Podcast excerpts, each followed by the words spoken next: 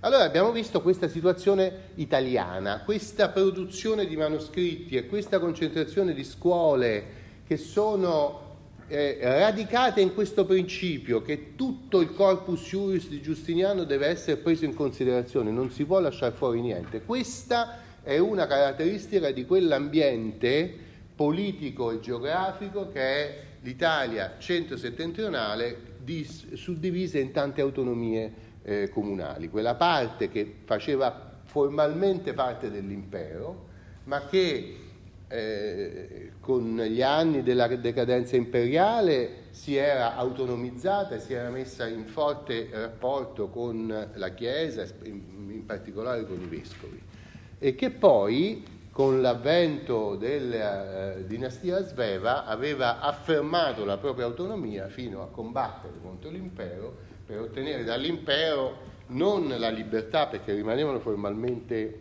eh, incluse dentro l'impero, ma una forte autonomia, un'autonomia che fa sì che Bulgaro già nel 1135 possa dire il giudice è istituito da una, un potere pubblico oppure dall'impero. E quindi le città si qualificano come poteri pubblici assumono anche la denominazione di res pubblica, cioè repubblica, cioè Stato sostanzialmente. No? Questo era ambiguo ma, perché nel codice di Giustiniano, nel libro decimo, c'è un titolo di eh, Repubblica sulle, eh, eh, sulle città. No? E, e, e, qui non si capisce se le città devono essere considerate soggetti di diritto pubblico o no. E proprio perché non si capisce, perché come al solito Giustiniano aveva messo dentro al codice norme di periodi diversi che vedevano le cose in modo diverso, eh, i glossatori riescono, dopo un po' di polemiche, a qualificare anche le città come res pubblice, cioè eh, soggetti di diritto pubblico e questo è molto importante perché un soggetto di diritto pubblico ha tutta una serie di eh, prerogative che sono diverse dal soggetto di diritto privato. No?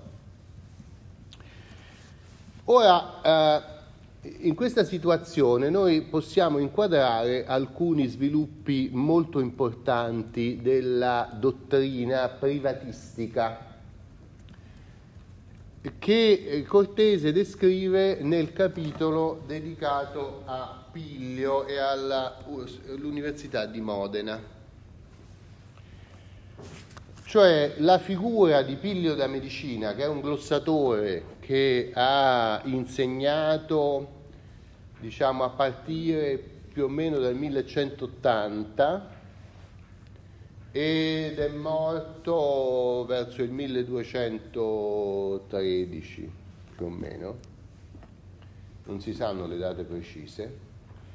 Eh, questa figura eh, di, un, di, un, professore che ha insegnato dunque un pochino più di 30 anni e che è diventato, eh, è salito in cattedra a Bologna e poi si è trasferito a Modena, serve per parlare di una serie di elementi fondamentali della costruzione di questo eh, nuovo sistema di diritto che è basato sull'interpretazione del corpus juris civilis. Mm? Allora, un, qualche elemento di storia materiale di Piglio. Piglio eh, aveva studiato a Bologna, come si faceva a quel tempo, e lui ci racconta che al tempo suo eh, è uno che eh, molto spesso metteva dei poemi nelle sue opere. Quando scriveva un'operetta di eh, commento ai eh, testi del Corpus Juris, ci scriveva una pagina, due pagine di poemi. In questa pagina di poemi ci racconta i fatti suoi e questo è una caratteristica importante perché noi possiamo collegare eh, la sua vita, le sue vicende personali ad alcune teorie che ha fatto. No? Eh, allora, mettendo insieme questi poemi, che sono 3-4, eh, eh, noi sappiamo che lui aveva studiato a uh, Bologna e che eh, in un'opera ci dice che al tempo suo, probabilmente non è il suo caso, ma c'erano molti studenti che studiavano all'Università di Bologna per circa dieci anni prima di eh, laurearsi. Questa è una cosa molto grave in quel periodo lì, perché in quel periodo lì la vita media era molto più breve della nostra e quindi già oggi noi pensiamo che se uno sta all'università dieci anni è un po' troppo, eh, però oh, figuriamoci a quel tempo perché uno non è che si aspettava di campare fino a 90, no? E, però c'è una, c'è una particolarità che quando tu avevi la laurea, il dottorato, eh, diventavi doctor, cioè diventavi praticamente professore, cioè potevi, avevi la licenza docenti e potevi andare a insegnare nelle università normalmente. Quindi è vero che sono dieci anni, però devi calcolare che anche oggi se uno per esempio vuole diventare magistrato, eh, se metti insieme gli anni di università, gli anni successivi di studio per il concorso e tutto, ci avviciniamo a, a dieci anni. Se vuoi diventare professore è pure di più oggi. No? Eh, un tempo no, era circa dieci anni dalla laurea. Cortese per esempio eh, si è laureato nel 51 è andato in cattedra nel 62 quindi ci ha messo 11 anni a diventare ordinario, però aveva 33 anni quando, quando diventa ordinario, invece oggi bisogna aspettare molto più tempo, non, non è che lui era bravissimo, ma anche oggi, se lui fosse oggi non ce la farebbe come ce l'ha fatta nel 1962 a diventare ordinario. No? E quindi devi pensare in dieci anni, però dieci anni per avere una preparazione molto, molto... come si otteneva questa, uh, questa laurea? Non c'erano gli esami, si seguivano i corsi ad anni alterni sul codice e sul digestum vetus e poi c'erano degli altri corsi che venivano fatti sulle altre parti del corpus iuris, normalmente il pomeriggio. No? Eh, il sabato si facevano delle questiones, cioè si ponevano dei problemi e si discutevano, si dividevano gli studenti in due gruppi, uno, di, uno eh, difendeva l'attore e l'altro difendeva il convenuto, eh, esercitandosi a trovare le norme utili per, per, per difendere una certa posizione. No?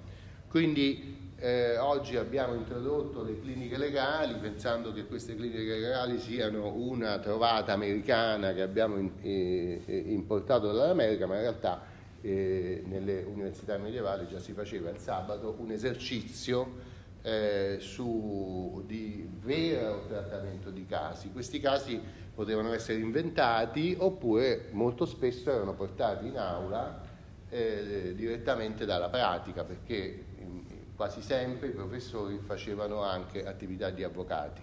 Però questa attività di avvocati eh, veniva materialmente portata eh, dentro l'università perché il caso che era stato discusso in tribunale loro lo riproponevano agli studenti e facevano esercitarli eh, nell'uso concreto del, delle norme nella eh, pratica. Allora, la particolarità di Piglio è che eh, lui ci racconta che eh, quando aveva, si laurea incomincia a insegnare a Bologna eh, però mentre ai primi tempi, siccome non c'era uno stipendio fisso per il professore che veniva pagato volta per volta dagli studenti, aveva accumulato un sacco di debiti e non stava molto in, buona, in una buona situazione. Eh, tuttavia aveva dovuto giurare di fronte all'Università di Bologna di non allontanarsi da Bologna per tre anni, di, di non insegnare fuori da Bologna per tre anni e lui ci racconta che gli ha, a visitare la città di Modena. Ci racconta in un modo retorico, un po' allegorico, che questa città personificata va da lui e gli dice vieni da me eh, a insegnare a Modena, io ti pagherò, ti darò uno stipendio ed è la prima attestazione di uno stipendio pubblico dato a un professore e per di più pago pure i tuoi debiti.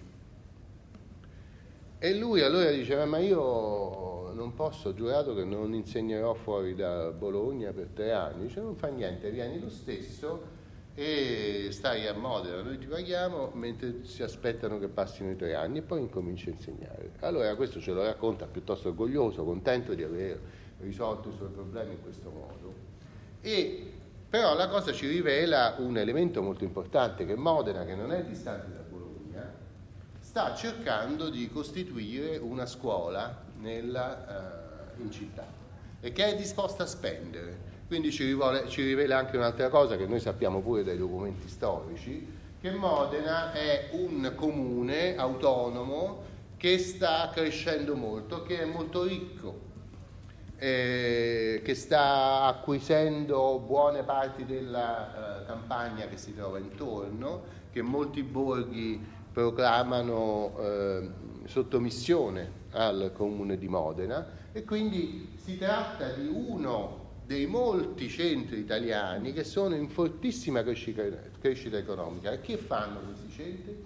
Hanno bisogno di una presenza di giuristi al loro interno, perché questi giuristi risolvono problemi, eh, consigliano il Consiglio Comunale su come agire, consigliano i magistrati, collaborano alla stesura di norme statutarie, di regole locali che vengono prodotte, che si chiamano consuetudini, ma spesso sono cose nuove che vengono introdotte, no?